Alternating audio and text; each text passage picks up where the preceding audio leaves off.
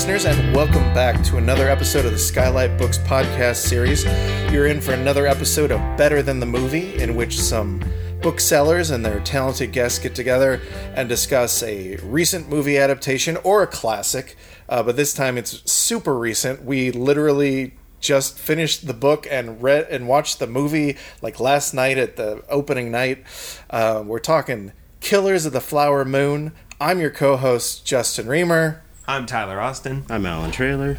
and our guest is a, a fellow bookseller, uh, an artist, uh, uh, uh, Wow. a confidant, a friend, an artist, Confidant. Wow. and uh, and uh, uh, raconteur is literally the word I was looking for. I was like an artist and contour, but also a confidant and a friend.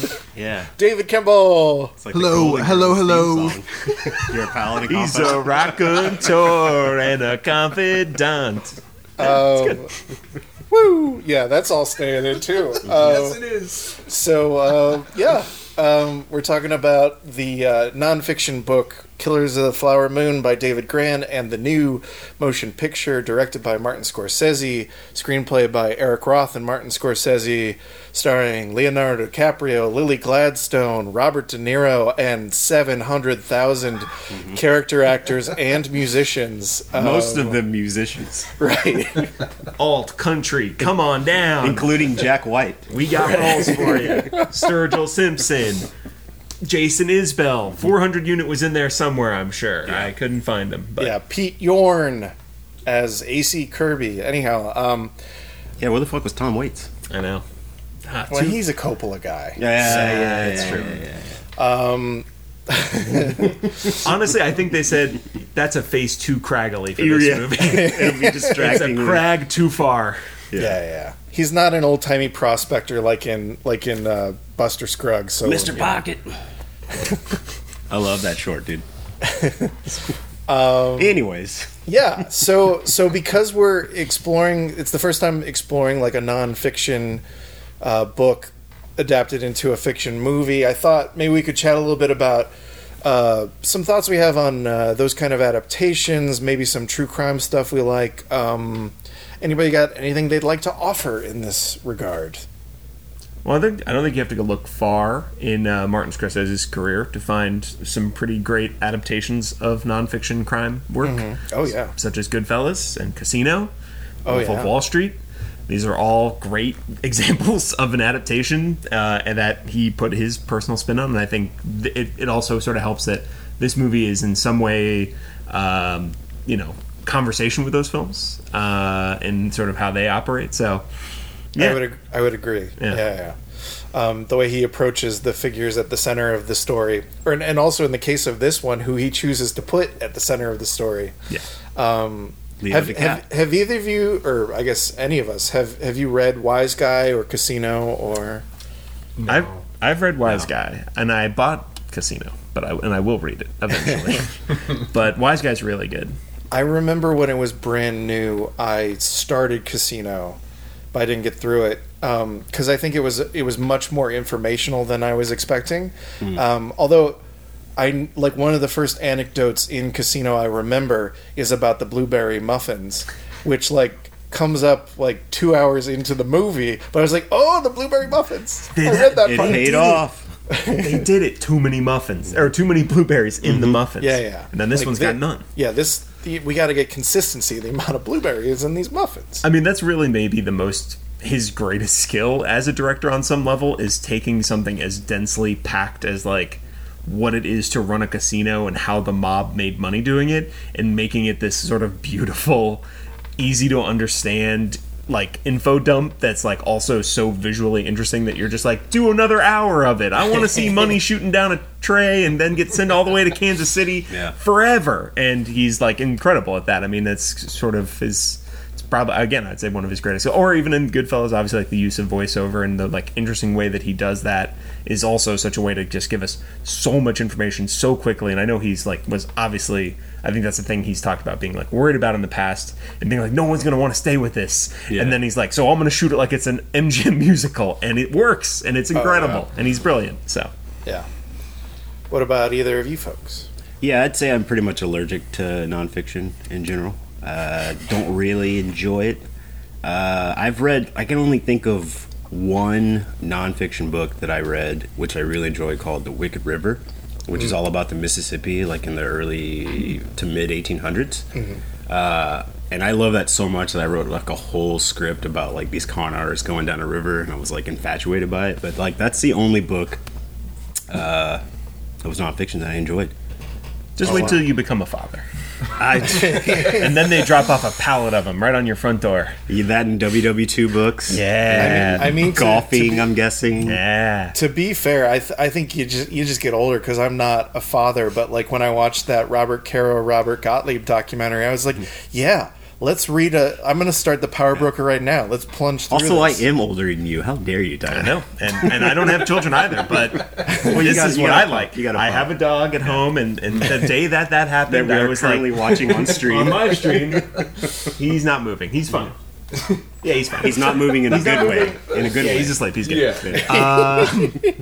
Yeah, no, he's fine. Uh, yeah, and the day we got him, I also got Stephen Ambrose's Band of Brothers, and uh, just it just magically appeared in my hands, and I was like, "This is great. I love it. Let me read all of it."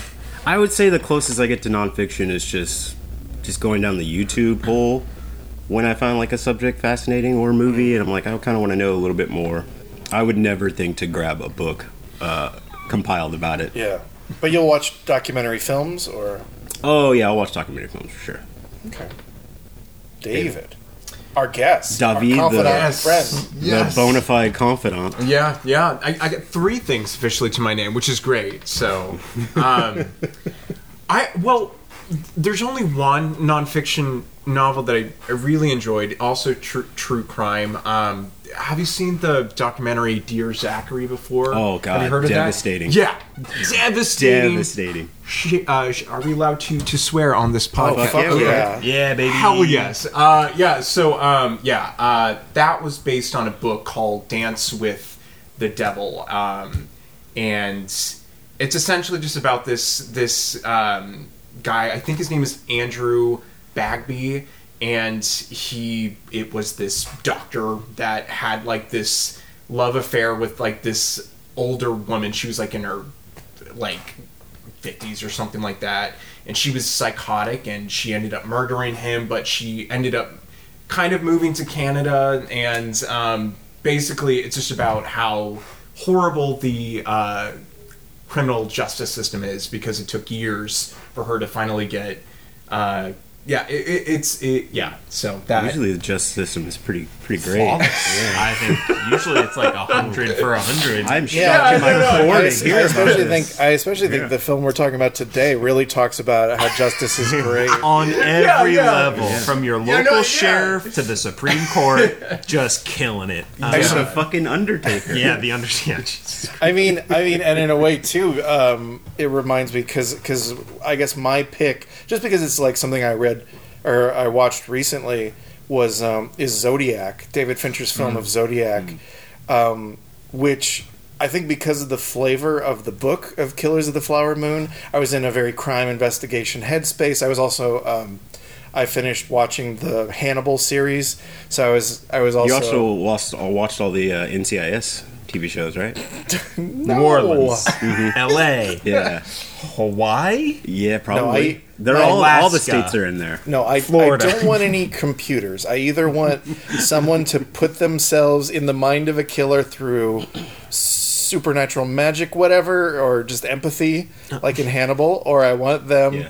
to have to follow so many notes of evidence that they will never be satisfied and can never find the answer to their uh, to their terrifying um, uh, goal. Much like this book. Yeah, yeah, yeah. Yeah. But um, but uh, yeah, but Zodiac, like like like Killers of the Flower Moon, has like so many great character actors. So it's just like oh, it's like yummy, yummy. Three hours of yummy, Yummy, yummy, true crime in my dudes, tummy. Dudes that- being is that where we're dudes, and then like the being lady just gets to be like, "Oh, you're obsessed. I'm gonna take the children." Yeah. oh, always a great choice for Yeah. a woman in that situation. Uh, Robert. I just always remember Robert Downey Jr.'s socks in that movie because there's that scene where he like puts his feet up on the desk and he's got like bright red socks on, and I was just like, I don't know why, but I I, I love that detail so much. Anyways, in, a, in a movie that's all details. I was just like, this is a particularly great choice. He's like a like a showy character. I feel like so it just like fits so. Well, so that's one of the things too. Like rewatching it, um, and I think it's something that applies too to um, our main supporting character in Killers of the Flower Moon. Is like there's not actually that much Robert Downey Jr. in Zodiac, but it's so minutely realized that everything sticks, and you just think of him as like the character from that movie in a way. That is kind of how I remember it. Yeah. Yeah, but there, Hmm. but like he disappears for a long time just to show back up, like breathing oxygen. He's like, yeah, I have emph- emphysema or something, and then he's gone. Yeah. Um, I guess you know, smoking and drinking and doing whatever he did uh, was bad for that person. I was gonna say character, but I was like, oh yeah, based on a real person. um, Well, Yeah. I would I would say to, to both of I mean it sounds like we're both nonfiction guys, Justin and, and I, and I would say there's there's a Bunch of whole nerds. world out there full of interesting and well written books that Yeah, I'm saying unless Errol Morris does it, like I don't care. perhaps there. Thin Blue Line's excellent. You, you know can what, read what do a you want? book What do you want and from me? go, wow, this is stranger than fiction, but I know it's true. You know what? You don't you want that feeling? No. I'd rather be like, man, what an amazing imagination, not ah. beholden to reality in any way, then- other than just their upbringing. yeah. I will. I, I will say with true Poetic crime even. stuff though, you can you can freak yourself out too much because actually, back in 2008 or whatever, after having seen the movie of Zodiac, I found the audiobook on like discount CD for like five bucks or whatever, and I oh, was on a road trip, and I was like, cool. I was on a road trip through California, and as I was listening to it, I was like. Cool. I'm going to put this in the trunk and never listen to this again. And you know they never caught him. Yeah. Right, exactly. uh, I was like, wow, these crimes truly happened. You could have gone the I'm other way and become so obsessed that you solve the crime. I mean, like, about that? like, um, um, oh, the Golden State Killer. Michelle McNamara. Thank you, Yeah. Michelle McNamara. But I don't know that I, I don't know that I'm going on like true crime blogs or I'm not listening to my favorite murder. Like, I don't, I don't go there. David, are you a murderino? Do I murder people? No, no, no. the, the- the fans, the fans of my favorite murder podcast are called Murderinos. That's so- so Oh. deeply unsettling to me. Well, Yeah, Jesus. i- if you weren't there from the beginning, yes. Yeah. Uh. I'm going to answer no to both of the, the questions. So, Okay. Yeah. One which you posed Yeah, the Yeah, the, yourself. perce- the one perceived question and the one actually posed. Yeah.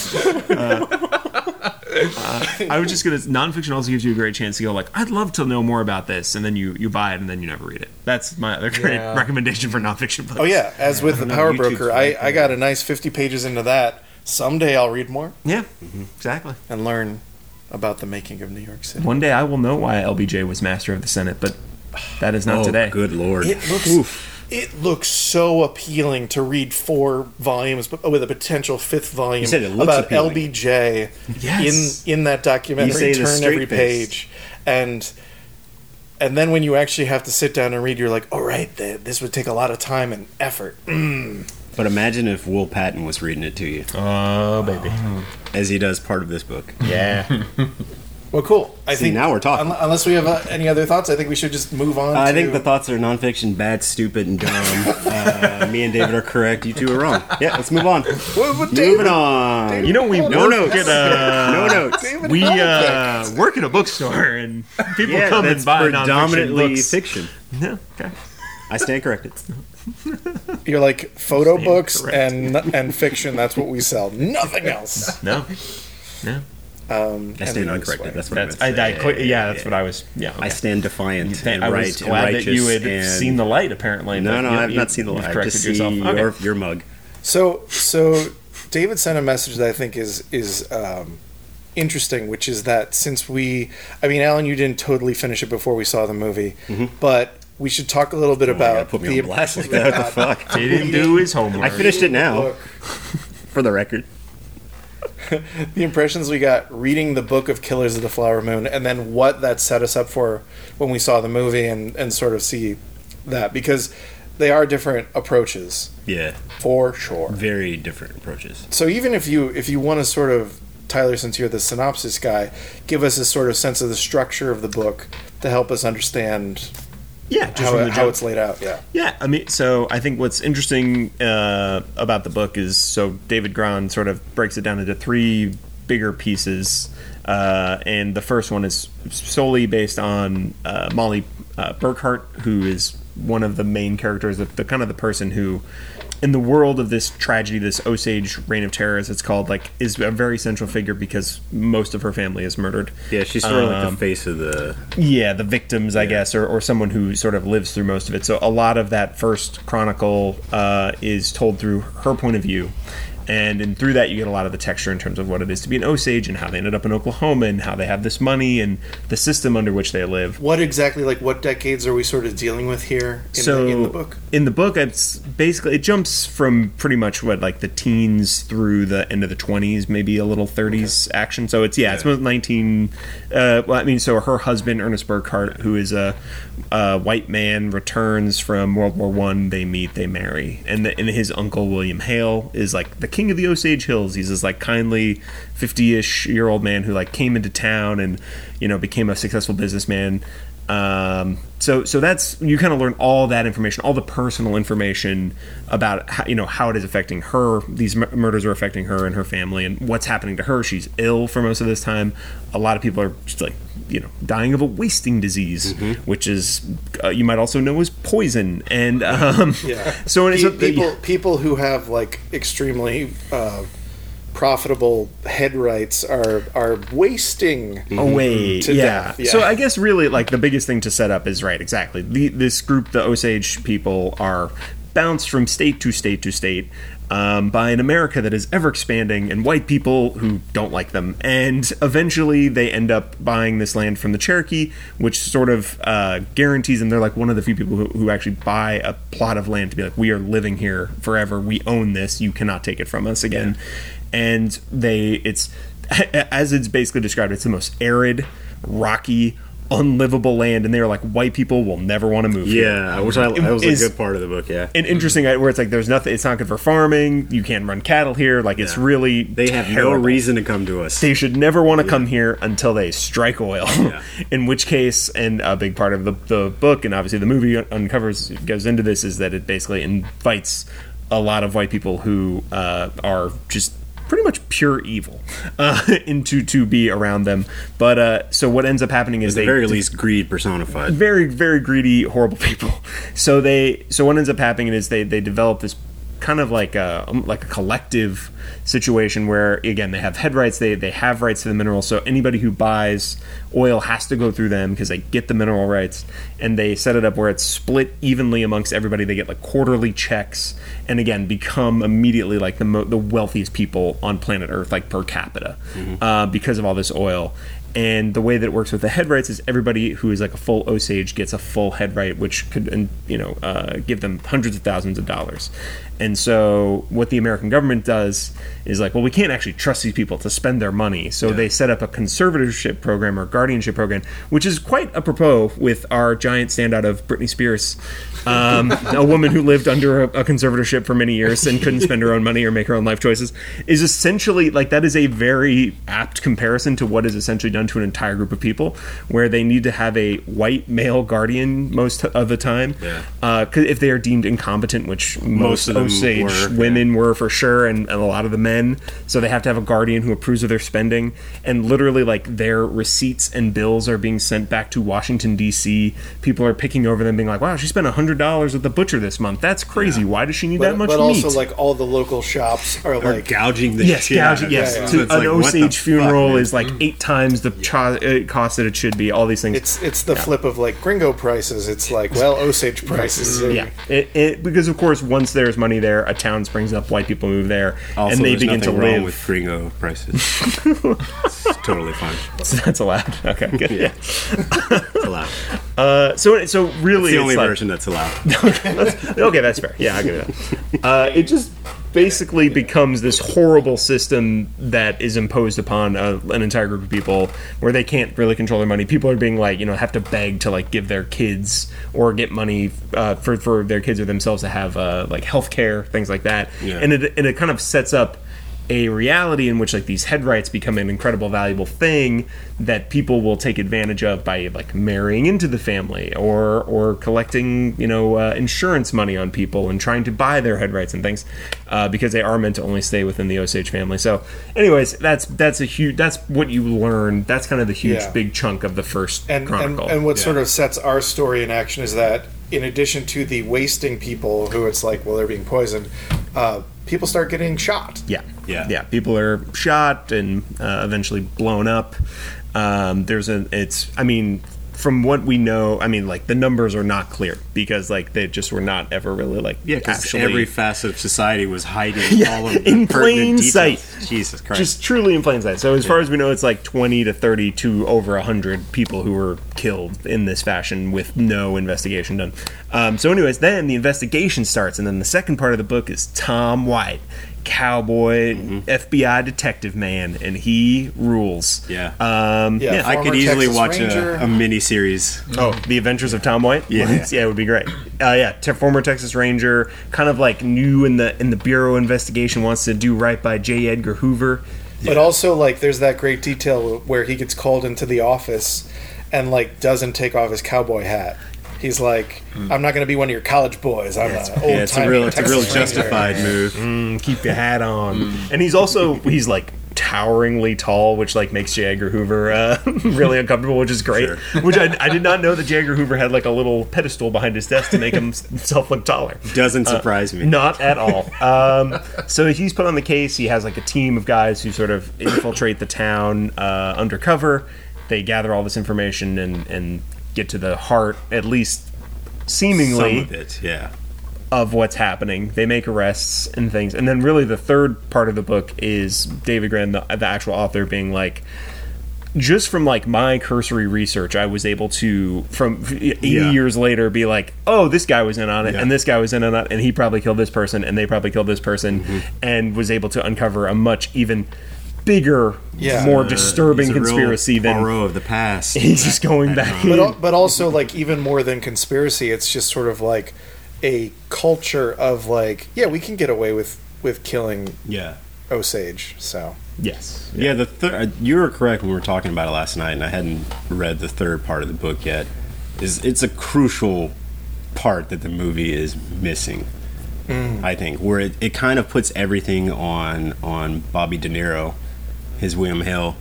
And, in the third part of the book is like, no, this was definitely other people also doing this. He's just the one that people focused on, and it's like all these other guys just completely got away with it.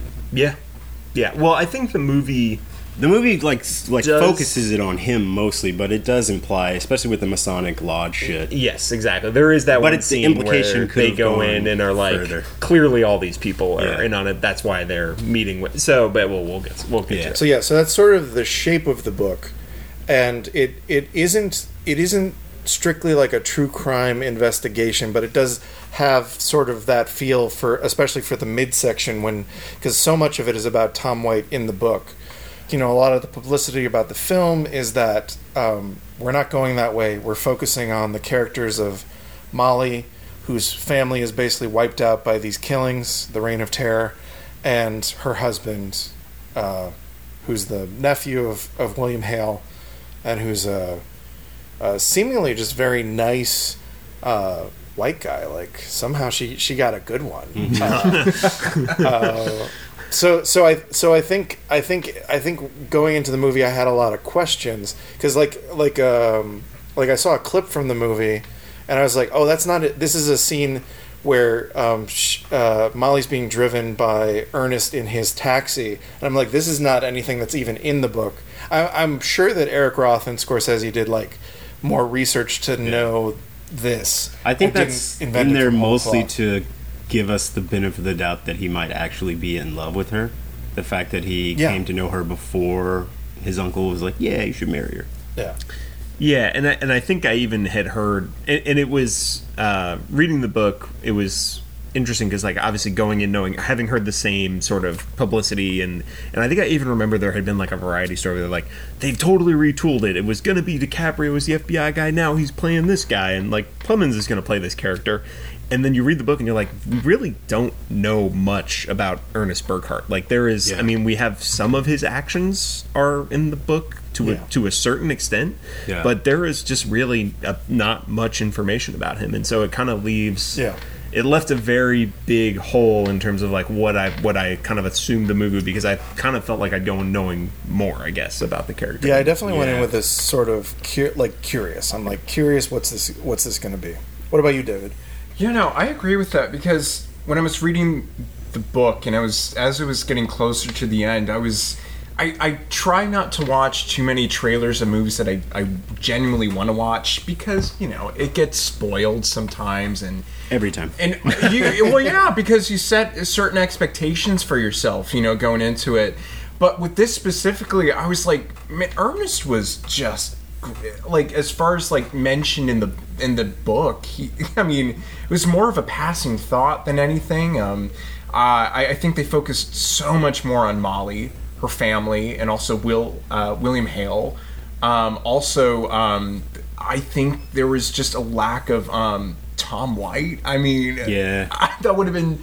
I, I think in the movie his role was like so diminished, and I'm like, he, he's this badass Texas former ranger. I mean, you don't even And- need the badass part. Just like the aspect of him later in life being like, all Oh, these yeah. men that worked for me, I want them to be remembered. And, That like, was yeah, so- him trying to get the, the story written. Like, all, it was like The great the Tom, details. the. Tom So White great. side story, even th- if it's you know been done, which was the reason for like sort of minimizing it. Yeah. Like, it still would be a good story. Yeah. Yeah. Like, like maybe maybe Scorsese doesn't want to do it, but someone else can do the Tom White story. yeah. No, I, I get focusing on uh, Molly, but I Oh, yeah. feel like they should have focused more. I still feel like I have no idea um, what was really going on through her mind. Even though the movie literally has moments of sharing her inner thoughts, Yeah.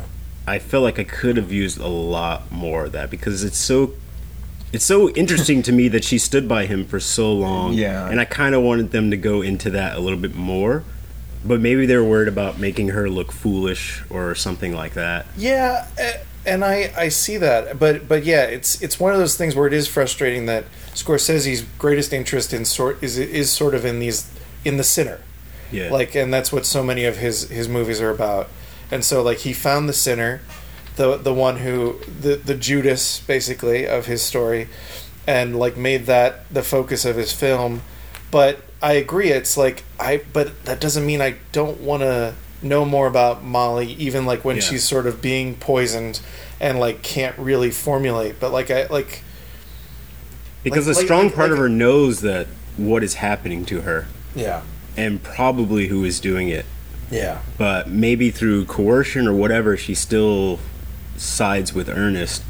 And the movie kind of says, like, you know, maybe it's because of love, but I feel like they didn't really go into their blossoming love enough, at least for me. Oh, really? I, I really- felt like that was painted well. I don't know. I'm No, I know that they're in love, but I'm saying I didn't see it really yeah. I, happen. I I feel like I hmm. feel like it's because just of a thing. because of the compressions and the like time jumps forward. There's Yeah. definitely like moments in the development of their like married life that I would kind of have been nice. It goes from like playful, them like waiting out the storm in silence, to just like married with a couple kids. And I, I feel like there was a jump there. That something could have could have been more more said. I guess I don't know. That's interesting. I think that is an, a very important scene in the movie, specifically the, the thunderstorm Yeah, scene. it's Because a great scene. It's it's really phenomenal, and it kind of gives you. I, I think that's maybe what gives you probably until things start to shift within it. Like the the clearest example of what their relationship is probably like for a long time, where it's like she's able to. She's like clearly a very smart, Yes. capable person. And he is sort of this guy who can be very easily molded, which we see throughout the movie. And Yeah. she's able And to will not shut up. Will not. Yeah, well, he can't help himself. He cannot help himself. Uh, but like, she literally is like, "You're gonna sit in this chair. We have to wait out the storm. You have to be still. You have to be quiet." And you go, you could kind of see why I think in that moment why he likes being with her is because she is a woman who's like telling him what to do. Yeah, just Which- like Hale does. Yeah, just like Hale does. Exactly. and that's sort of the, the conflict, right? Is him being caught between these two forces. Someone who ostensibly, I think. At least he- the movie version of him, yeah. Yeah. Well, but I mean, you know, unfortunately, we don't really Right, I know. Know. But it does seem like that was also the reality. I mean, they had multiple Mm. kids together. They were with each other. I, I don't know. I mean, it's. I, And yeah, as you know, I- I- kids I can feel- only come from love. That's true. So, Hey. I feel like I feel like there's the the limit of like documentary evidence, and like Scorsese and Eric Roth probably just were like, I feel more comfortable speculating on Ernest with the information we don't have than speculating on Molly. But it almost is like I kind of wish maybe you brought in someone else then to work on Molly because I want I want more of her. yeah. Um, Yeah, I understand that impulse, but I, I do feel like maybe it's just I, it, from, from my viewing, Lily Gladstone is also just like such an incredibly mm-hmm. magnetic presence that I didn't feel like I needed that much more. I kind of just got it from her face, at least. I, I on I, and I'd, I'd want to see it again to maybe see if I still if I feel more Right. towards your way. But as I was watching it, I was just like, I kind of understand this woman. Like she is. No, I I, Yeah. I feel that too, and she was fantastic. I just felt like I, I don't know, like her side of the story still felt diminished in some Yeah. way to me. Like I mean, if you're going to embellish But- Ernest, uh, but I'm embellish her also- as well. But also, like that's the Robert Downey Jr. from Zodiac effect I'm talking about. Like when you think about it, she has fewer scenes than you think, but when she's there, it's always just a fantastic scene. yeah. incredible. Yeah. Yeah. And it, we are, in theory, I guess we are locked into Ernest's perspective, like for most of the movie. Like she's one of the only people who I think we get scenes where we're not seeing what Ernest is really mm. thinking, right? I mean, we're Yeah. processing it as he Yeah. processes it, which is interesting. And then we get that killer moment where we come from, we get her perspective when she's going to Washington, and it's sort of the reverse of him coming off the train and being like, "Look how welcome I am here. It's crazy. All these white guys are fighting, and I'm having a good time." Yeah. and she's leaving and everybody she just sees all these eyes on her and it's like oh that says more to me than i don't know I, than just about anything else in the movie that's so it's a powerful shot anyways Yeah. Yeah, More broadly, just just if the listeners don't know, so the movie, rather than taking a crime investigation route, um, instead tries to relay events in sort of like the chronology in which they would have happened and it's a slightly more conventional story in that way because we're not uncovering different things at different times yeah, we just know So- right at the beginning. yeah, Yeah, so it, so it happening. begins with as Which you said ernest burkhart returning from war coming to town to uh, fairfax Yeah. oklahoma pawhuska or wherever it is. Mm-hmm. um, and and then through that like finding his place in his his uh, uncle's organization because it really is he's basically a racketeer but he's got the face of a of a businessman um, and he he he meets uh, Molly uh, driving her around because you know she has the money to like afford a taxi and he ha- is the one who has to drive the taxi um, and yeah, we're like like you said, we're supposed to we're supposed to intuit that he's really genuinely into her, but her, his uncle, played by Robert De Niro, keeps sort of pushing him. Yeah, you should marry her because those headrights. That's good. Yeah. That them's good eating. Um, which as we know i mean in, at least in the movie version again going back to it, it's like the only two things we really know about uh, ernest burkhart is he loves money and he loves women But also Something whiskey. he says multiple times and whiskey he And likes multiple times he compares women, his love of women, to his love of money. And And, he says- say, he, most times he says, "I love money almost almost, as, much, as i love my wife But it's like, you sure? Yeah. you sure that's not flip, bro? I mean, I think it depends on the day. Yeah, a little bit. I guess. Uh, well, th- I guess that is one thing, Justin, is kind of you're saying as well. Is like the book sets it up in that first chronicle, like William Hale, friend to the Osage. He's hiring private detectives to help them. He's putting up reward money, Speaking their This ma- language, speaking all their language. They've they've taken him into the inner circle in many ways, and it is sort of revealed in the second chronicle that he is the man who is behind all of this. Yeah. So it is much more of a, a, I guess, meant to be a gut punch or a surprise Right. Yeah. that he is the man who's been doing this because he has presented himself in such a way, and you, that's the information we right, get. you're like, oh, he he's a, he's a good one, He's one of the good ones. but it's actually he's the mastermind behind some of the worst shit ever turns Yeah. out there are in good human ones. history. yeah, I did miss that like gut punch from the movie since we know from the beginning, but it creates a more interesting perspective in which we know from the very beginning that he's just a piece of fucking shit. Yeah. he's just really clever. Yeah. and he's just using his like face, like his his smiling veneer to like trick everyone. Yeah. And it's like that's an interesting. I, I don't know. I don't know if I love it more than what the book did, but it's an interesting take. it, it gives everything just a genuinely kind of like tragic undercurrent. Like I, I think we, I said this after we watched it last night. It's like it's a, it's a great movie that made me feel really bad for just a, a long time because you just you especially when we've read the book like right before it's like you just pick names like so you start hearing names you've heard in the book and you're like oh this guy and then oh no and so it just becomes a slow descent into whatever happens to Henry Roan or Rita and Bill Smith and these characters who you know you grow to like you grow to you're spending almost three hours with them um, but It's it lets pretty hard not to like. Henry Roan he rules Well, I uh, was gonna say Bobby De Niro. Oh, Bobby De Niro, too. I mean, he's that's- so fucking funny in this movie. It's He's like, really great. That's kind of the genius of it to make you like this, like ah, this piece of shit. Well, and but I it's like it's just Bobby De Niro like eating up the scenery. That's why I'm enjoying this. that's is, is that your impression? your impression too, David? Of Bobby De Niro? Just I mean, I mean, just sort of, just sort of the Din Din? atmosphere, and also like, yeah, Bobby De Niro. Bobby guess, Money like- baby Bobby Money Like, were you won over by him, or were you just like the whole time? Well, I wasn't won over by him, bro. No, yeah, yeah. No, you you were like you fully you were agree like with you were like his- no, no, no, justice, no. justice No, no, for no, William no. Hale. Yeah, yeah, yeah. yeah. I you just love seeing them in the scenes. That's all. Oklahoma That's all that governor I'm saying. should go back and pardon him So do it no. right now Oh God. Oh Not yeah, saying no, that. it was it was just uh, seeing his performance. It was just kind of perfect. Of exact as I was reading like William Hale and just the type of person that he was. I mean, Robert, and he just it was as if he translated that just so perfectly. And I'm like, yeah, you you were such a horrible person. But I would so enjoy a smoke with you. Like I would, I would absolutely enjoy that. So yeah, he, I, I think it was one of my favorite like older performances that, Yeah. that he's done. and and, oh and you, also you didn't as you- like about my father with Sebastian Maniscalco Well, I was actually, I, I was going to bring up Bad Grandpa. Bad Grandpa, I- yeah. I- very with Grandpa. Yeah, War with Yeah, Grandpa, War yes. with Grandpa. Yeah, yeah. well, because I I was gonna say that. um uh well, no, but he was also in Dirty Grandpa. he was in Dirty, Dirty Grandpa, Grandpa. Yeah. yes Yeah. that's Sorry, the one had, yeah. had to had to clear yeah, that that's up. Too many, War with too many my grandpa. raunchy grandpa movies. yeah. We- there is Not enough. As far Not as there I'm is concerned. there is Yeah. war Too many and there's not enough at the dirty same time. and there is bad and they what I are was grandpa Gonna, what I was going to say is beforehand, you had said something about like you know William Hale in real life was in his early fifties, Mm. and De Niro is seventies, eighties. I think he's just he's- about to be 80 maybe Yeah, yeah. yeah. But like, I don't question it that he's like over the hill. Like he's he's still projecting just this.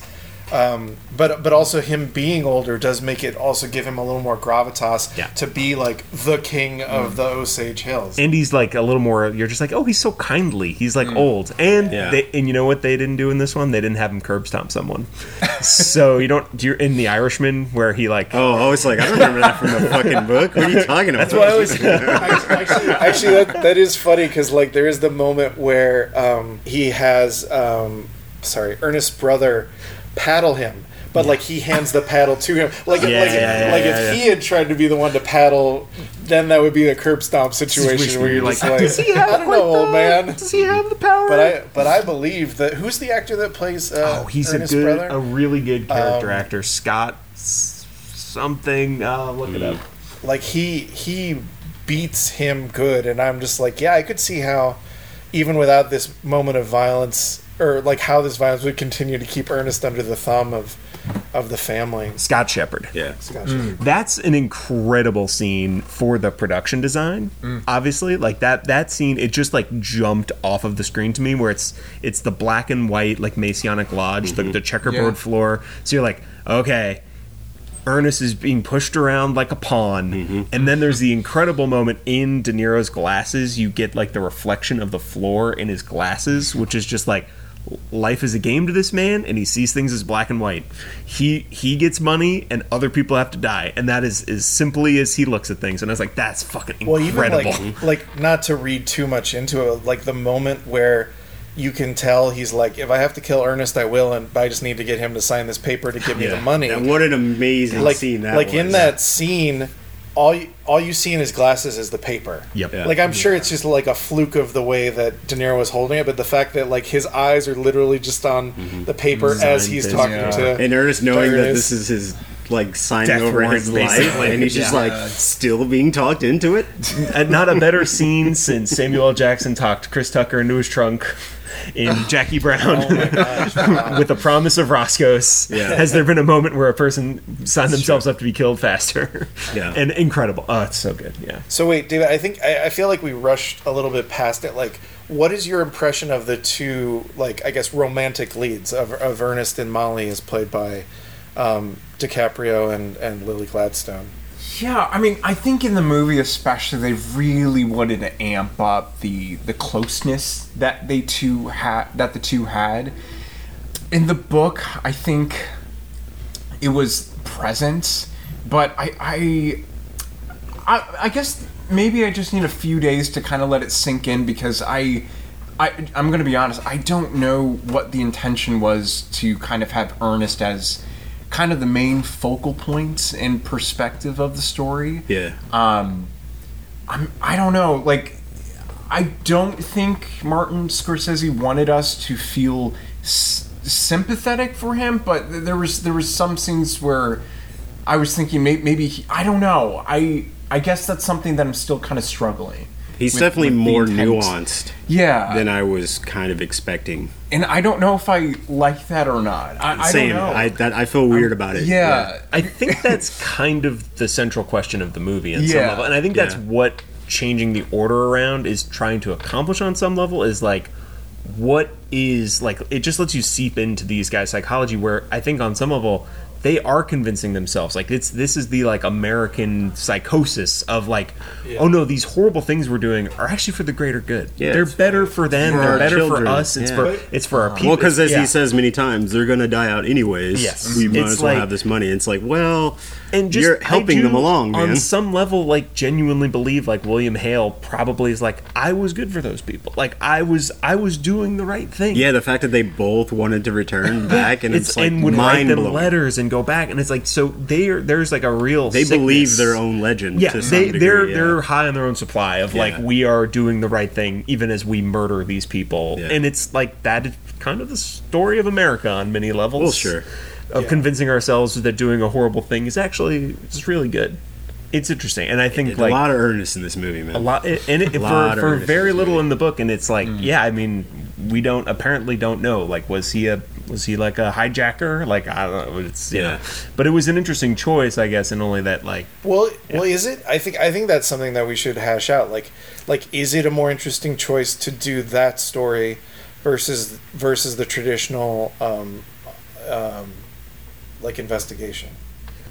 I, I understand not wanting to do the investigation because that's like a very formulaic type of movie of like justice prevailing in the end, and they And- probably would have had to goose even more details to make that story and make i think sense. the the other and the other sort of problem with that is you've then even further relegated the osage like out of this story if Yes. it's like Tom White rides up on a horse. Then it literally is the white save man and all the their white- problems, and the white and it's like solving- sure. So we get a I get lot that. more of their culture coming in it But through this way. since you're gonna focus more on the, fa- I just feel like I think, I think Ernest and Molly should have been swapped or at least more equal to each other. Well, other. that's the, that's the thing is I, I thought it was very interesting that there was that scene, which I'm assuming was like at least partly improvised, which was which was the council meeting of like the tribal elders or whatever you want to call it, where they're talking about like what are we going to do to start dealing with these white people killing us.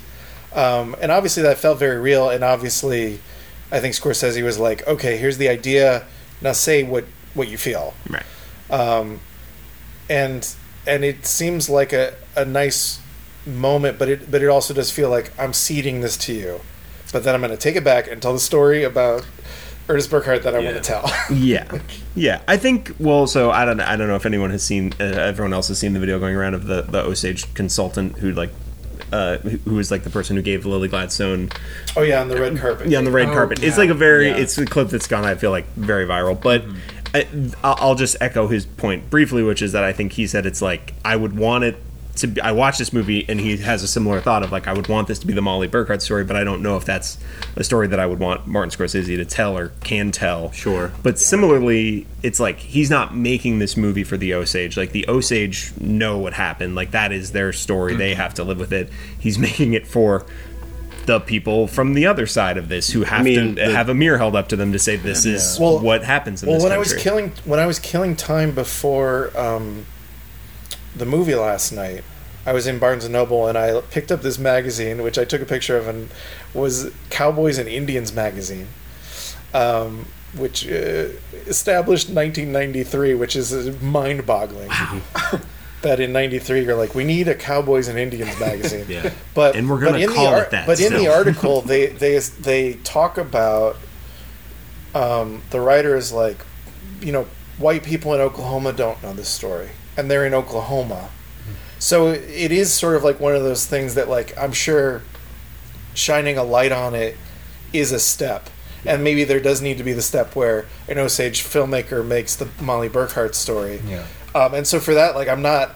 I'm not going to ding it as much, but I do feel like from a narrative satisfaction, I would want more Molly in this story. Yeah. Um, it is tough because I guess like for so like there is an hour where she is just sick in bed, and now there are there are moments of that that are incredibly powerful, like that the owl, Yeah. Yeah, that her mother sees. in, and, then, then she sees, i- incredible stuff. Also, uh, yeah, it's so Also, the William Hale maybe or maybe not being there, but then Yeah. revealed Oh, to not being there. Jesus. I mean, Yeah. a jump scare and a half. Truly, like Yeah. insane. uh, and the, and that one scene where uh, where he burns his ranch and like there yeah. in the Yeah. bedroom, the visuals of that were incredible. And just so there's, but it's not Just constantly making money. Just Yeah. constantly scheming mm. and Oh yeah, getting constantly getting the, conning. getting the fire insurance policy and Yeah. So burning good. it up. which I think happens chronologically much earlier than the than Yeah, the movie. it doesn't happen while the FBI guys Yeah, are yeah, there yeah. for Yeah, sure. I think yeah. I think they just wanted a way to to establish that the FBI guys were integrating themselves into the community in different roles. Right. And that William Hale is king of hell, essentially, uh, which is wild. I'll show you the life of the mind.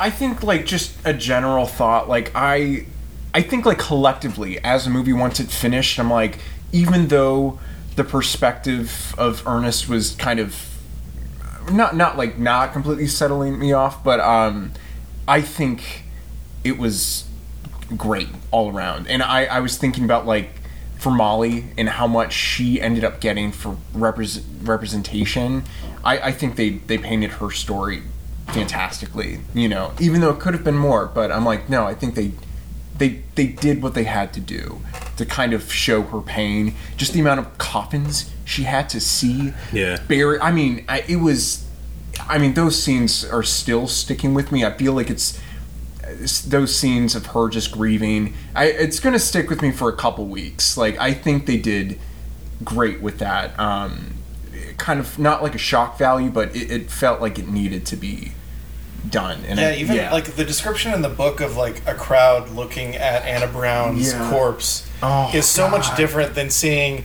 that crowd of people standing around Anna Brown's corpse as it's exhumed and then Then I don't know that it was chopped. autopsied there, but for Yeah, the yeah, film, yeah, but for yeah. the film it is, and and it that, like it just drives it home that, yeah that it's a like it's a fucked up spectacle. Yeah. yeah I, well, I Which guess- it was, It, it yeah. Yeah. Hey, it was 1923. What else did people have to do? I guess, other than be brutal savages. They, they had to go down and be like, "Let's go see this dead body." Um, Stand by me style. Well, before we get to, actually before oh we, my god before we get to the end, sorry. God, I, am sorry, but that did just remind me because like like the crowd's already um, there, and there's just that amazing POV shot Yeah. of like as she's being led to her her sister's dead body. That's just the POVs of people turning Yeah. and just. Oh, just Yeah. just so perfectly executed. The actors do it so well. It's just Including the killers. looks- Including the literal, Including the literal killers of her- yeah. William yeah. Yeah. takes off his hat oh molly I'm Crazy. so sorry Yeah. about you just you just all those looks. Oh my Were god! So No, it's a great scene. unbelievable. That's Yeah. why they use it in the trailer for sure. It's Actually, Yeah. we should maybe like address the like many um, musicians in the film, like Yeah. because like Jason Isbell plays plays this guy Bill Smith, who in real life was married to one of Molly's sisters. She died. uh, was that was that established if that was just a like a genuine like like disease or well, wasting illness, right? Okay. So She died of a yeah, wasting she illness. was, you know, poisoned probably. I'd say 95% chance of and, that. and then the because he's been hanging out with the family so long, uh, he ends up marrying another one of Molly's Right. sisters Yeah, after yeah. that one dies. Um, and that character, Bill Smith, is played by Jason Isbell, who at first I was just like, oh, this is a kind of cool character actor. And then I was like, oh shit, that's Jason Isbell. And he he has a scene where he's face to face with Ernest Burkhart, and they do not like each other, and they they just like it's it's kind of like a like a hillbilly shade off, and it just like throwing shade like crazy. It's I'm not so- nervous. I just don't like you. I just don't like it. Well, I'm the, just the way God made me. I can't help that. I, it's incredible that like Jason Isbell, who by all accounts I don't think has acted in anything else, is just like yeah, I'll sit across from Leonardo DiCaprio and like crush, go go head to head, and and like holds the screen. It's amazing. Yeah. it's just really un- I, I'm realizing now it's it, it would be an oaky shade off, not a hillbilly shade Ah, off. yes. There's no hills. It's a very rocky terrain. but they Sure. keep saying the Osage Hills. I guess Maybe there are hills. Maybe they're- count the rocks as But are hills. they Gentle slopes. gentle, gentle. Yeah, but are they billies in those hills? I'd like to know. Mm, this yeah. is the yeah. Goat or two, sure. Well, so I think that like on top of everything else, uh, the the marriage being so you know the focal point, I think you can come away with a lot of different opinions about it. Like, did, did everyone feel like was there any love there? Was there a genuine love there? Was it all? You know, I mean, I think that's what the whole movie is sort of struggling with. Did how did it, you feel about that, David? Yeah, I think that is the main question that it wants. It, I think it's trying to be ambiguous as well. It's like, did they? You know, I remember one part in the book where I think Ernest he finally confessed in, in court, and then I think like I, I, I kind of forgot, but but basically there was this look that that Molly gave him, and it was just cold, and I, I think, well, I you know, when you have kids with someone, I'm, I'm sure that there's bound to be some type of, you know, um, close relationship. Um, Oh, I don't know, man. and I, I, I, I would say most most cases. I don't know. There's a lot of families out there who beg to differ, man. I think I think the film fudges some of those facts from the book in the name of ambiguity. Yeah. Because like cuz like as the as he like confesses in the movie, she's still on talking terms with him. And I had that thought.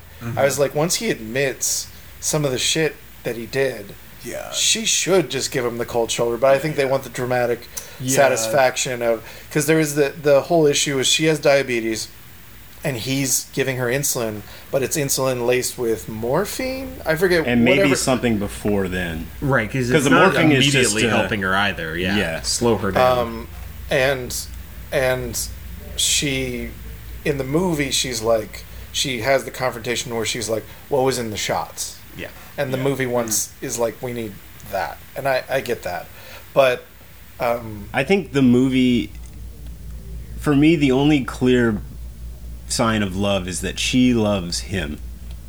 Um, that seems certain to me in her behavior and her and her propositioning him when she's like, "You give me the shots." Like surely Right. you won't poison me. Right. she yeah. loves. That's like that's him. like her Yeah. final like challenge is like, if he loves me, he won't poison me, kind of thing. That's how I took it. Whereas on the flip side, it's never really clear if he loves her or not. I think he does or did at some point, maybe, but his greed ultimately wins out every time. I think that's yeah, sort And I of what think- it's trying I to say. I think that's Yeah. the ambiguity that that Scorsese is laying in there is that we're reading her to see like why is she choosing to let him give her the shot. Like like Yeah. we're, I think we're reading that like she wants him to prove himself. right. even though that's not in dialogue, even though we're not getting like an inner monologue. Um, so I understand the choice, but I wish there was something a little more concrete. And in the same way, in the name of ambiguity, they they they fudge the fact about the explosion, which we haven't really covered. But Right. but so so Bill Smith, the Jason Isbell character, and Molly's sister Rita um, are blown up in a house, and it's engineered by the William soup Hale. man. Yeah, the soup man is hired hired by by William It's a great Hale name. via It's- Ernest, And in real life, uh, Molly was supposed to be there too with the kids. They were supposed to stay overnight, and they were all going to get blown up. Um, but because of a fluke of of his uh, their son, Cowboy, has earaches, then she brought him home so that she could care for him, and that's why she wasn't there for the explosion. In the movie, he's more like you got to you get you can't stay at that house. You, you gotta you gotta stay. But that's home. already when she's come back. He's like, "Where were you?" Yeah, yeah. Yeah. Well, that's what I'm saying. Like Yeah, that yeah. concern and sort of like, well, you you shouldn't stay out so late, blah blah blah. But but it's sort of like, uh, I don't know. I, I think at this point he's like, okay, I'm gonna blow her up and get the money. Um, but the movie movie goes for that more ambiguous, like which which is the role and which is real. I do Yeah. think in the book there is some. Obviously, this happened seventy five, you know, almost hundred years ago, or over hundred, or nearly hundred years. But it's like when the book's written, that is a thing that's being told to David Grann, you know, ninety years later, Yeah. from a child, you know, from the child's point of view, who's now an adult. Like I think even the grandchild, like the son of that person, the kid who had the earache. So I do, you know, I think there is some inference and to, as to like whether or not Ernest knew that that was it was going to exactly happen that night. I don't Yeah. know that we ever know that that's like confirmed.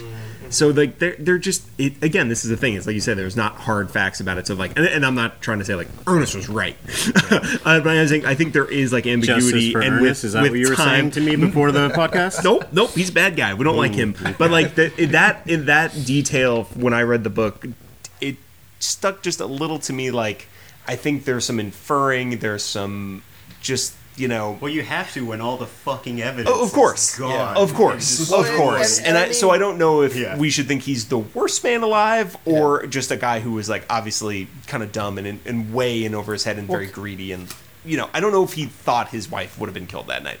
It, it might have just happened, and he would have obviously like and he would have to dealt with that. But I don't know if it was like implied specifically. He was That- like, "You should have been there." I see. Yeah, that's- no, I think, you know, you're right. I guess I guess in the book it is ambiguous as Yeah. well. Like how much did he know? yeah. Um, In terms of like if the job was going to be that night Yeah. or not. Um, which which also is kind of the movie too. Is like how much is he understanding his uncle's plan, and how much is he a willing participant, and how much is he a dupe? Right, exactly. Because like there are for a while, it is like Hale. I feel like pushing him along, being like, "This is for the best. This is for the best," and you're just like, "Oh, this guy just buys it. This guy's just like Yeah. a dope, a dummy." And then at a certain He's point, you portrayed as a understand. yeah. yeah. he's real dumb. he's which all these guys are, which I think is like kind of interesting as well. Um, but so that's again, it's like it's it's ambiguous, but that is like obviously. I think that detail is in. They put it in the movie to be like, oh, she was going to be there, but he wants her home. But like, who knows? I don't know. You, you're right, and that is kind of yeah. It's a choice. They had But to make you're a choice. right. I think maybe They it speaks to to my my dark opinion of humanity that I was just like, yep, he was planning to blow her up that night. right. we don't know. Maybe he was. We I don't mean, know. the- I mean, At some point, he's planning to get that money. Uh, that's- Whether he's thought it through or not. and he does love that money. Uh, and he, I love that money, sir. I love that money, sir. Did anyone else think he was just uh, Rick Dalton playing this character? a little bit. It's the same accent. A- a Once little upon a bit, time in yeah. Hollywood. Yeah. I thought it was good, but that, it was, was, that was yeah. th- like overall. I I mean, I, I feel like I still have to process this movie a bit, but overall, I really liked it. But there are definitely Leonardo moments where I'm just like, oh, I've seen this move before, Yeah. and it kind of takes me out a little bit. yeah. There, you know what was an incredible acting thing between him and De Niro is they both have like the same exact like frowny face. like I don't know if anyone else clocked this is like a perfect half circle Yeah. frown, and I was like, man, that's good acting. They both got Yeah. that frown. It's mm-hmm. good. Yeah, I wonder what it would have been like if there was someone in this role other than Leo. Mm. Like maybe maybe I would buy it a little bit more their love if it wasn't someone who's like clearly shining as brightly as he can at all possible moments. Mm. I don't know. You know, I- I had a thought of like Ernest is like maybe like in the rough drafts of the script, his role might have been significantly smaller if it weren't for Leonardo. I feel he's just big and greedy when it comes to films. Maybe with him being attracted to the role, kind of got expanded. Um, I don't know. I, I that was a. I feel like that's Do- do you definitely that's- possible, yeah. because. I mean, reading again, like I said, backtracking, like reading the book, I, I was like, well, yeah, Ernest is a prominent you know piece to this puzzle, but I, I didn't really. I wouldn't.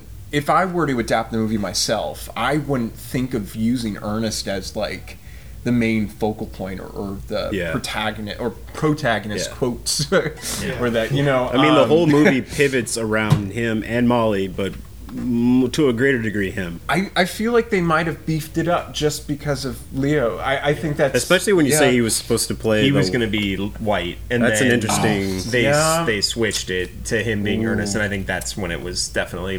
Does that much- mean Jesse was going to play Ernest?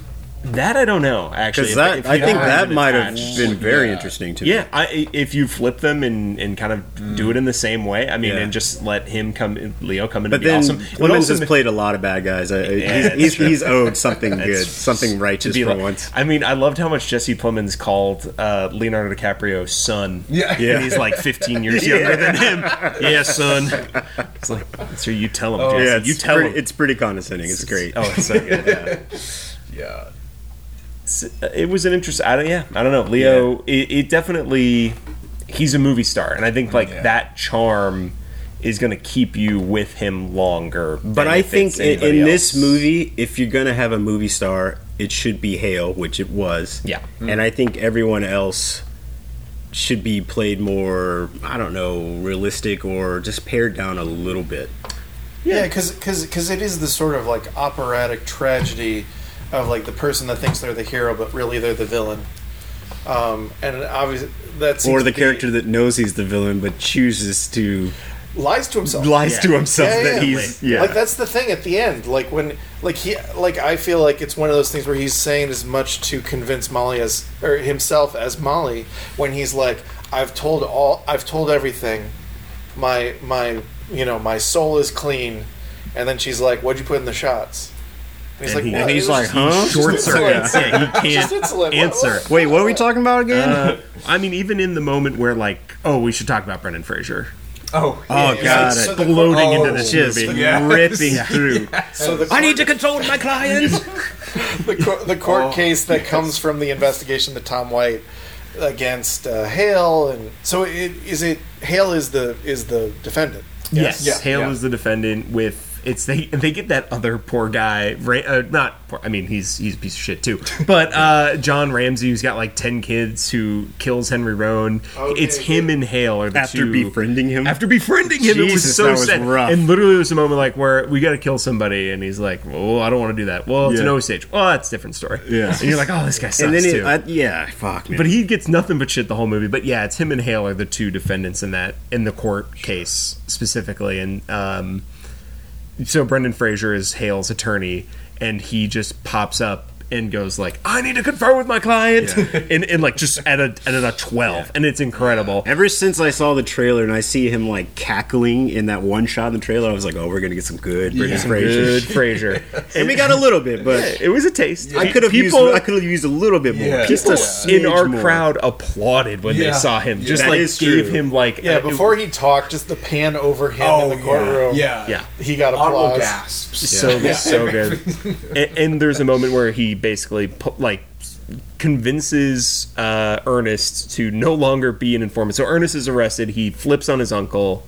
He then is told, you know, he like is confers with his client, with his lawyer, Yeah. who tells him they beat you. They beat you. Yeah, like he's they, like, you know, and, they he, and he doesn't get it at first. He's like, He "No, they didn't." He's like, "They did." they did they beat you and so like literally again like these lies are just being built into his head and like he goes and talks to Molly and he's like you know they beat me Yeah. you know they beat and you see by then like again He- he he's believes it. almost What, is, believing what, it is, like what does he's Fraser call him? A stupid boy? stupid boy yeah, he's Yeah, He's do- like, do "He's trying to save you, you stupid boy." Yeah incredible incredible incredible uh the yeah and, and then yeah he has two killer like ned beatty network-esque scenes basically which jesus the blocking of that scene where he basically brings him in to meet the entire town being like The the actual conspiracy. yeah, these people made visual. are Yeah. all in on it and it's just like so perfectly like The Undertaker every- was there. The doctors were there. it's it's ins- it's, Yeah, wi- it's pretty wild. there's no like person in this movie who's at all good like because literally yeah literally one of my favorite quotes uh, when um, Well, except for most of the Osage. Oh, I guess that's true.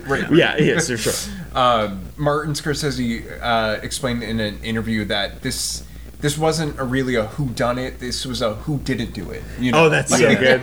Yeah. He's right. Yeah. true. It's like yeah, look to your left, look to your right. Well, yeah. I guess I guess the one maybe okay guy was uh, the the butcher that was Oh almost yeah. being framed. Is it, You're not my friend. Yeah, Roy like, "You're not my friend." That Yeah, guy Roy- ruled. yeah, Roy yeah. Bunch, yeah, yeah. I think it's the guy. It's Molly's guardian, who who like like pours over her bills and is like a total dick to her. Yeah. You also learn that I think he's the um I think He's think in the, KKK. Yeah, he's uh, in the KKK. parade. Oh yeah, when he's like the knights And are marching He's in. on. He's in the jury. He's Yeah. on the jury, as if there's no conflict of interest Yeah. with this man. It's like he, you know. So this it is a small town, like small world. Yeah. I also think he's the guy from the gas station in No Country for Old Men, right? Is that who that actor is? Oh, it's been too long. maybe. I yeah, I don't know. Possibly, he, I I think that actor is definitely in there. I'm not sure if it's him though. But anyways, I just kept thinking of that during it as well. I But- thought it was also uh, just a random little note that I forgot to bring up. It's uh, in, in the book, it's it's clear that Ernest becomes her like uh, Guardian, guardian, Yeah, but they don't true. really say that in the movie. No, they yeah. kind of like channel the guardian situation through her role alone. I don't know. It's just it's interesting. That choice. was an interesting choice because um, usually I think that was the point of like a lot of Osage women marrying white men was like, oh, at least I'll be married to my guardian. So And if I like can- my yeah. child is ill, they'll pay me. I get money, you know. yeah, and I thought they would might, might explore that a little bit more, but they just kind of just whatever. Yeah. brush it aside. That was a detail that didn't, yeah, that didn't quite make it. Yeah. But I was gonna, so with, now that we're like in the court element of it, I think one thing that is interesting they do different in the movie that is in the book is that basically so obviously Ernest Burkhart recants like he gets you know Hale gets his fingers on him one more time. And then he in the book I did think this was like kind of an interesting thing they chose to not put in there is that he basically then decides like I will testify against my uncle understanding like I will go to trial my own separate trial because I'm not going to get immunity anymore. And then he decides I'm going to plead guilty knowing he's going to get life in prison and then still uh, you know, testify against his uncle, which did give me some feeling of like he obviously is like racked with guilt and like feels something for Molly if he was willing to do that. It's like he had the deal where he could have just testified and gotten away scot free.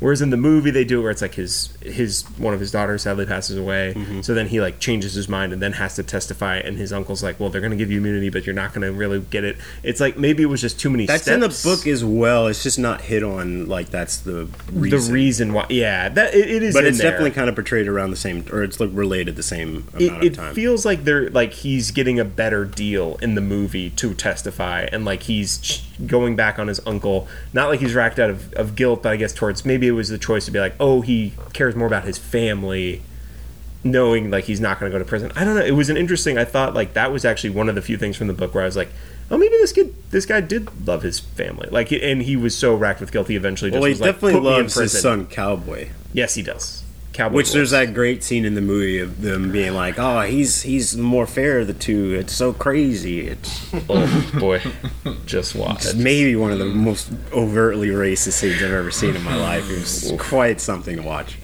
Uh, I thought you were going to talk about the scene where he's in the pool hall with Cowboy and he's like, "Cowboy, don't let him take you." it's like it's like, oh boy, jeez, I got to take care of my wife. She's sick. she's Yeah. sick. She's real sick. She's real. sick. Cowboy, come on, let's go. Yeah. This Cowboy's just shooting pool at age three. oh, okay, he's cool.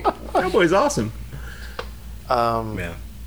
cool. I think I think timing wise, uh, we should get into our ratings. Unless you have any Well, I feel like thoughts. we have to talk about the very, very end of the it being a radio play. Oh yeah, yeah.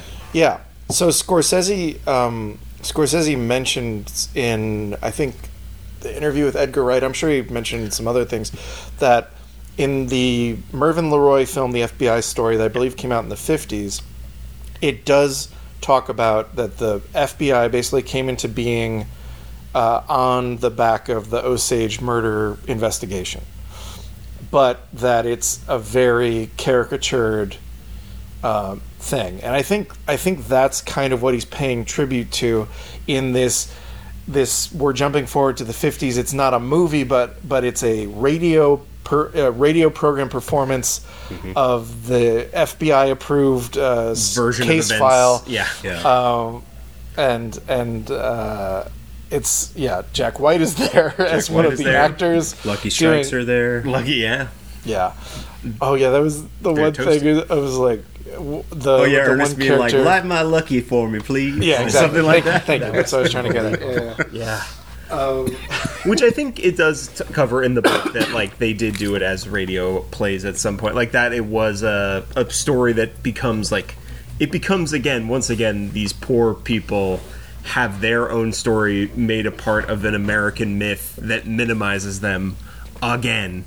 Uh, you know, in a world where they are basically forgotten, the entire s- the story of them is forgotten, except for isn't it cool that the FBI solved those murders that one time? Yeah. and I think that's essentially what he's getting at in that scene. right. Yeah.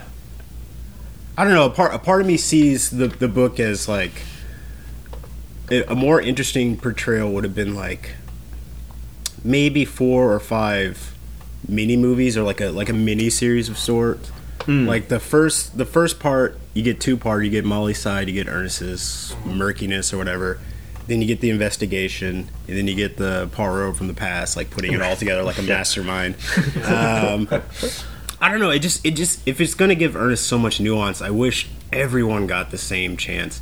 Because like we mm-hmm. mentioned, there's so many great moments in White's story where he's like, I really don't want these details to be lost. And there's like a great point where he's trying to get a book version read or written, and he's like, I don't want it to be in the first person because it's not my accomplishments. Yeah. it needs to be in the third person. I was like, that's a fantastic detail. Well, that's and like lost. and he really wanted to like help consult on the FBI story. To be And they were like, "Make sure "Nah." you're good. We'll call or, you." or the Hoover was like, nah. Then they'll call you if they need you, and then uh, the phone never rang. Yeah, but it is an interesting and it's a big swing moment the the last line of dialogue is spoken by Scorsese as the sort of like sum up narrator of the radio show. And he is is doing like in some you know nonfiction movies it'd be like the, the and this happened to this person. This person lived to eight you know William Hale lived to age 87 so he's the one who comes out and reads it. And and he talks about the last person he mentions is Molly who died in 1937 uh, is that in her 50s I think she was 51. Yeah. yeah, she basically complications from diabetes and um, said that in the obituary there was no mention of the murders. Yeah. It's yeah. And it's just kind of like a very stark thing. And then it hard cuts to um, a dance. Uh, uh, you know, the Osage of, of modern day gathered in a circle beating a drum and it's a it's this slow pulling pulling out probably drone shot of just an overhead of this giant circle dance. Um, and it's it's like one of those big swings that like could come off corny and like well you made a choice but like it's a choice that like genuinely choked me up. Yeah I'm I'm uh, that actively have the chills, and just just hearing you with your beautiful voice say it back to me, Justin. I feel like I'm there watching it, and I'm on the verge of tears because it is a beautiful statement by him. I think almost in some way being like, look, I understand that uh, my career, I am somewhat complicit in glamorizing the people who've done things like this yeah. and and again making this American myth that that that minimizes people who have suffered through great tragedy. Uh, it's one of the most beautiful choices he's ever made in a movie. I think. Um, I agree. Yeah. Yeah. Good job, Marty. we fucking love you, Marty. Don't ever die. Please, again, can we all Do do? not can we all ever- agree on the Guillermo del Toro deal that we'll give years of our life to him? Oh yeah. Yes. Let's do it right now. oh yeah I, I definitely don't need the the last few Yeah, Sure. shave him off so we can get a few more from this guy. He's the fucking best we got. Maybe the best we'll ever get. Well, that seems like a perfect moment to segue into the the final ratings. We'll start with you, David. So it'll be: uh, Did you like the book? Did you like the movie? Which is better? But we'll do a round of each. So, so David, did you like the book? And also, you can give sort of final sum up thoughts on this. Yeah. Uh, I love the book. It was great. Again, I don't typically read nonfiction. Amen, brother. hold on, hold on now. um, Here, I- here. I- but specifically, like um, nonfiction, like historical novels. It's just, it's just not my cup of tea. Yeah, they're boring. I get you, man. well, also, I, I, I do read books and not listen to audiobooks. Oh, so same, same, same. Got his ass. Got his ass. First of all, I only listen, I listen to audiobooks for this pod. Okay. I read on my own time. Thank you very much. Well, but also, but also, like with this particular book, like it doesn't have supposed to Will Patton reading you a section of it, but it does have some excellent photographs. Like it's just Oh, peppered yeah. with these very like in like when I say informative photographs, it's like photographs that inform the way you feel about the people being described because you can see them. You can see that face. yeah. You can um, see Henry Roan and be like, "Damn, all right." Yeah, but I could see the faces through Will Patton's narration. You know, Touche. like I could Touche. feel it. I enjoy a nonfiction audiobook because it's like a podcast where someone tries really hard. Unlike this. Well, I would say podcasts. Yo, okay, fair enough. Yeah, yeah, fair enough. I think we're trying hard. I, think we're just. Are we succeeding? too try hardy. Maybe we're just I don't not think we tried nearly hard enough. I think yeah, maybe we're just really bad at it. Uh, that could also be it.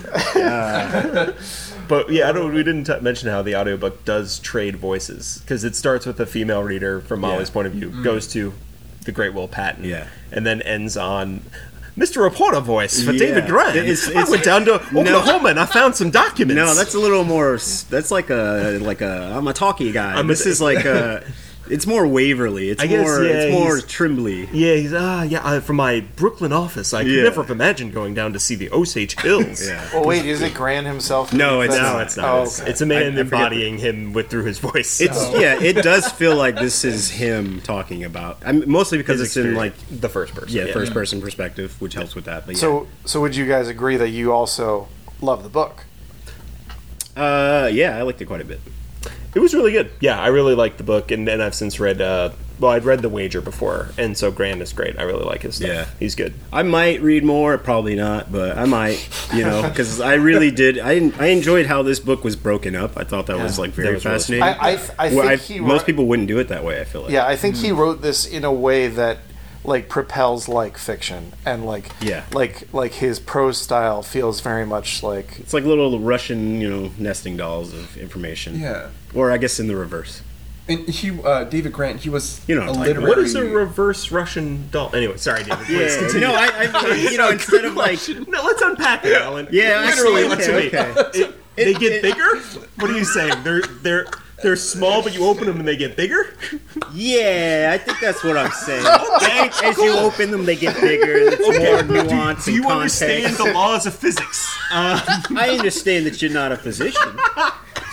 Or a physicist. Yeah, that's true. Hey, look, I'm just the man who knows when you open a small thing, a big thing doesn't usually come out unless it's like I mean, uh, in the- packing peanuts or. Uh, I mean, instead of like more truths being, I guess, I guess Russian nesting doll was perfect the first time. yeah, you should have stuck it. with that. I should have And then Yeah. you said the other thing, and I I had to kill you. about a peanut, Well, I was gonna brittle say- can, a peanut brittle snake situation. I was gonna the say a, yep. a thing earlier that I had a thought in the in the watching the movie. I was like, this is like the rever- this is like the the other side of his character in Titanic, of just like marrying into this like crazy affluent family and everyone. But instead of him being hated by all, he's just being ushered by all. Yeah, yeah. I don't know. It's just like a point that doesn't mean anything. But I it was a thought. No, I that's had. right. I mean, it's around. Yeah. The, it's the same time period. You're not wrong. Yeah. Nice. Yeah. Um, I agree. I I really liked the book. Uh, found it very readable, and initially I was a little bit confused by the way that the third section really kind of shifts from this sort of like like very narrative narrative to sort of like okay and this is what it was like investigating this. Mm-hmm. And what i uncovered is something that doesn't fit into a tidy story that there's all these loose ends and dead people and and other culprits that have that aren't william hale and so on and so on. Yeah, Yeah. Um, I, I'll say about that section where I was just like, you know, God bless these poor people who had to like this tragedy is like comes down through their generations. But it, it made me think like if for some horrible accident I have children, and then those children have children, and they're interested in what me, their grandfather, was doing, they'll just be so disappointed. Yeah. like that was just whereas like Well, were- you have plenty of time to become a fiasco. uh, that's true. Actually, you know what? You've given me some hope. But uh, it was just like, Yeah, there's all kinds of crazy shit you can still do, man. I just couldn't imagine being like. So we know that on this day my grandfather was doing this, and I was like, oh, but you don't want to know what I'm doing. Um, Anyways, that was my. Wow. Okay. Yeah. Uh, next round. Did you like the movie? Uh, yeah, no, I I did like the movie. Um, I I think it's great for people that have not read the book. But I, I would actually, you know, instead of recommending people to read the book before watching the movie, I'd probably flip flop it. I, if they haven't read the book nor the movie, I'd recommend them to watch the film, then read the book because you're, You're getting kind of so getting ahead much of us more. here, but okay. Oh, so sorry. I I I I don't know. Uh, um, It's his first time. I was Come gonna on. say, I feel like that's actually a new category, like the order of wh- what to do each. We've No, sort I- of I gotten loved into it. it. That's I good. love it. Yeah, I that's love good. it. Okay, Yeah, yeah. yeah, no, no, no. I'll, I'll go back to the. the, the just I'm gonna movie double part. down then. I think maybe maybe movie first. It'll make it go down easier. Oh yeah. Um, but you won't be so enraged watching the movie being like, there's so many details lost, as I'm often thinking. It's Well, all yeah. you think. It's mean- truly, it's, it's continuity in me, man. I, I, I need it. think it, the, the movie was made with a lot of respect, uh, especially with the, the Osage um, uh, community being brought into this film. Um, I and again, like that last scene too, the slow pan up um, was just so beautiful. Uh, one of my favorite um, Scorsese endings, and just probably endings in movies in general that I've seen in a, a long time. So, um, yeah, I think there's a lot of great things from this movie that you can take out. So, yeah, I I really enjoyed it. I also really, really, really, really, really, really enjoyed it. Uh, parts of it still rub me not the wrong way, but in a weird way. I don't really. I need to. Yeah. Like like we said after watching, I was like, I need to watch that again before Well, that I can was the really thing. You seem how I feel you seem physically a little bit like tied up. Like when when me, Tyler, and and you stood outside the movie theater, Yeah. like you physically were a little bit like because we're like we're not going to get heavy into it because we got the podcast, but we're talking a bit. You kind of were like, yeah, uh, and you were kind of like tight and like, Well, because my, my immediate reaction was like, did I like that? I didn't know if I liked that or not. yeah, And I, I didn't really want to go into it because I, didn't know how to like think about it. But Yeah. in the process of talking about it today, I- there is a, like my, ultimately my, my my theory is that you know if you like more than you hate, then you you love that movie, uh, and that's how I come across now. But it's just just aspects of the movie. I, I don't know. I still don't really know how to get into it. Like kind of one of the aspects of uh, America, specifically white men being greedy. It's like yeah, man, I already, I already know that. Um, I, I, I guess I kind of wanted it to go a Scorsese level deeper in my mind, uh, and leave me with some new like truth. But I came out of that being like, yeah, yeah, yeah, checks out, checks out, man. Um, fuck them all, I guess. Uh, but so yeah, I was like a little angry that it didn't reveal some greater level of truth, and maybe Scorsese couldn't give that to me because there is no greater level of truth than. God damn, most people suck, huh? Uh, I don't know, but like I, I was really conflicted when I came out of it. Yeah. But in thinking about it and thinking about all the scenes I like, I mean, I love, I love a good performance over just about anything. Mm-hmm. So even though it's re- it, I, maybe I was mad that I liked uh, his portrayal of Ernest so much. Mm. Yeah. He's likable on purpose to fuck with you, to make you feel weird about liking him. That's done on purpose. But I'm kind of bummed, and I'm like, yeah. Do I like his Do I like his performance more than I like what we miss from his embellishment of the story? Like it's it's hard for me to like figure that in my mind. Mm. But ultimately, Fair. yeah, I really like the movie. Very fair, quite yeah. a bit. I'll definitely any movie that I want to see again. I also feel like is a good movie, even if it's something that I thought was bad. It's something compels me to watch it again. Then that's an interesting movie at the very least. yeah. Uh, yeah, I really like the movie. I, I like the movie a lot. Um, I was in terms of book movie order.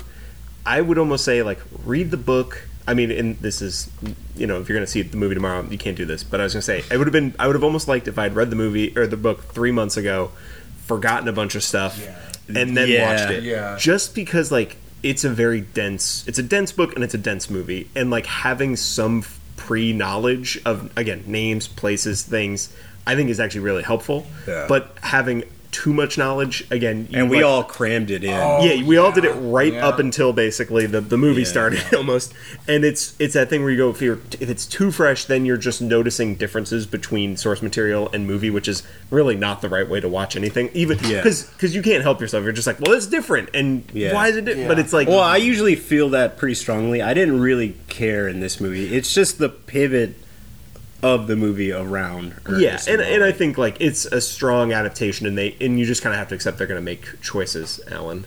Uh, no, I know, I know. So the movie can happen. Like I understand. but I, and I, I'm, I'm one I'm that saying- believes. I'm one that believes that like, Yeah. who cares what really happened? Make the story you want to Yes, say. and- and In this yeah. particular one, it's like, well, maybe adhere a little bit more to the truth because this is a pretty important moment in history. It's true. I mean, they, Yeah. they fill in some details and, and, and make choices, and and, I, and I'm not saying you can't feel conflicted about the central relationship. It's just when I can't understand the choice that confounds me. Well, and and so I was going to say the only thing in terms of like it trying to reach a deeper truth, and I don't know if this is something that that I found, or and, and then I've read some reviews and I've listened to some things, so I've and I feel like if I were to see the movie again, I would really try to clock this. Is that I think when he's made movies like this in the past, not not that he doesn't not that he's endorsing these people like Yeah. the like the Henry Hills of the world or the you know Sam Rothsteins, but there is a glorification, and I think he, there is a almost a trust with the audience to be like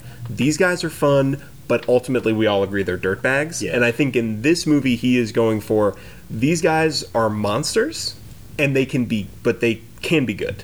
And it's a, it's a, the the, the, the formula is a yeah. little changed where it's like we are just He's much more careful now as he's gotten Yes. older, especially with people for years being like, "You have glorified gangsters." right which is like Uh, i think he's he, it's gotta wear on you at it's some gotta wear on you and you're like I, I how, how more clearly can i make it that i don't actually like these guys Yeah, yeah. even though they're funny or, It's like or you can- charming or interesting to be around Right. and in this case i think it was certainly a, a choice to be like we know from the beginning that these are bad guys and they're doing terrible things but ultimately maybe on some level ernest loves his wife William Hale is willing to delude himself into the idea that he's doing Ultimately, on some level, they're for still the greater good. Yeah, partly human. right. And Like they make jokes, they make mistakes and and like because what they, they Yeah. what they think they're doing is not wrong. So of course they're living their lives. and then essentially like the fa- like as far back as you go in America, it's all been run by gangsters who are willing to kill and do anything to get money and knock people out of the way. And yeah, gangs in New York, man. I mean, yeah. I mean, well, yeah. So, um,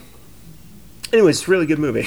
I, I enjoyed it greatly. I like I was I'm still processing the movie, but I I had a similar feeling which was I need to watch this movie again, but maybe in a month when some of the details from the book have faded cuz yeah, it's just a lot of like, oh, that's a little different. I would have imagined it portrayed in another way. But like but there's like so many things that are are brought to life in a way that feels so much more vivid than the account in the in the I was gonna say novel, but like in the you know book that um, like I wouldn't I wouldn't trade for that. I'm like like it's it's so well realized, and I'm sure that also has to do with like Scorsese actually going to you know the Osage and and uh, talking with them and working with them, um, and they brought their reality to it. And also him having two hundred million dollars to Yeah, two hundred million dollars to reenact that. sets and trains and production design and clothing, and it it becomes an absolutely gorgeous So to look at. so official order is maybe movie then book, or read the book and then watch the movie. But there four definitely months in. But the there future. definitely has to Yeah. be some gap time because read the book and hit your head real hard. Yeah, yeah, yeah, then go watch the movie. Uh, be perfect. or or audiobook in one ear while watching the movie. You can get most of the book during the movie. Because honestly, there are some, there are some things I'm reflecting on that like were like scenes that were like between um, Ernest and his uncle that were like you know pure speculation, purely for character development. That did get me a little antsy watching it because I'm like, well, I know this didn't really happen. Right. But I feel like if I'm just watching it as a movie and just like taking in the moviness of this movie, like that stuff probably won't irk me. But but but I agree kind of also with what Allan was saying, which is just like the fact that it's not a settled thing for me just proves that I think that it's a it's a a richer experience than a lot of movies. Yeah. Um, so I'm I'm hedging a little bit because I don't even really know if I'm going to go book is better, movie is better. Um, but I think they're both pretty rich and exciting experiences. So we'll start with you, David. What do you think? Which is better, the book, the movie? I, I mean, oof, TBD. You know, it's I, I need some decide, time. Oh, right now. Look at me. Look at me. Decide. yeah, uh, viewers or listeners, um, Al- Allan has a knife against my neck right now. So It's not a knife. It's I- just a just a suggestion, really. yeah, I I've always had this in my head. Well, honestly, I I would go with the book. Not only not because that's the cliche answer, but just because I, I feel like I got a lot more out of it. But I will say, like, I would implore people to watch the movie. Um, I think I also like a question that I asked myself was, is this was this movie needed to be made? And I'm like, oh, absolutely. I, I really do. I think, well, people in LA, they don't read. So, you know, uh, there's another form um, that could um, inform them of this. And I'm glad that it exists. So, but yeah, I, I would I would stick with the book. Yeah. But doesn't change the fact that the movie did what it needed to do. So, yeah, that's Yeah. my stance on that. I, I would say they're both kind of on equal standing with me within me. Uh, the woman in me, Britney Spears. Um, I would Hashtag. hashtag. Sorry, uh, but if I had to choose, I, I would s- I would say probably book. Uh, but they're very very close. Until I see the movie again, I, Yeah. I won't know for sure. But I, I I'd say book. I will. I will say it is. Uh, boy, it's very. It is very tight. Um, I would also probably. Mm, I'm gonna go with the movie. I really genuinely think the movie was such a great would. experience. I it was. It was so. It's so thematically rich. It's Yeah. so visually compelling. It is a Martin Scorsese movie. Yeah. you're gonna enjoy it, and I think over time. I will. It's like if it were today, I'd be like 51% movie, 49% book. Over time, it will, I think, only grow how much more I prefer the movie. Um, not that the that that I don't like the book, but today I'm going to say the movie 51% to 49%. Yeah. Nice. And I think just to get that nice split, I'm going to also say movie. So it's two book, two movie. It's a tie. But we could un- all it's flip flop at some point. I know. Yeah. I know. But Yeah. right now, it's a tie. Two book, two movie. Um, thank you so much for listening. Thanks for sticking in. This was a longer episode than normal for us. Um, right now, we've got in the hopper. We're going to do uh, Priscilla, the Sofia Coppola movie, and Priscilla's uh, memoir that is the that film is based on Elvis and Me. So if you want to read or watch a movie to catch up with us, uh, that's what we're doing next. And we're going to have some more stuff that we're probably going to bank. So Maybe I don't some know. short If, stories. Tell me right now if you want to hear us talk about Johnny Mnemonic. I would love to. oh, yeah, Just write in. Tell short us if you want to hear us talk about Johnny and- anyhow. Mnemonic. Um, thank you again so much for listening. Thank you, David, for for joining us in this conversation. Pleasure to be here. Um, and don't take insulin from your husband. Yeah. And make sure you love that money. Thanks for listening to this episode of the Skylight Books podcast series. We hope you enjoyed it. If you'd like to check out the book featured in this episode or others, please visit skylightbooks.com. If you're in the Los Angeles area, stop by for one of our live in person author events.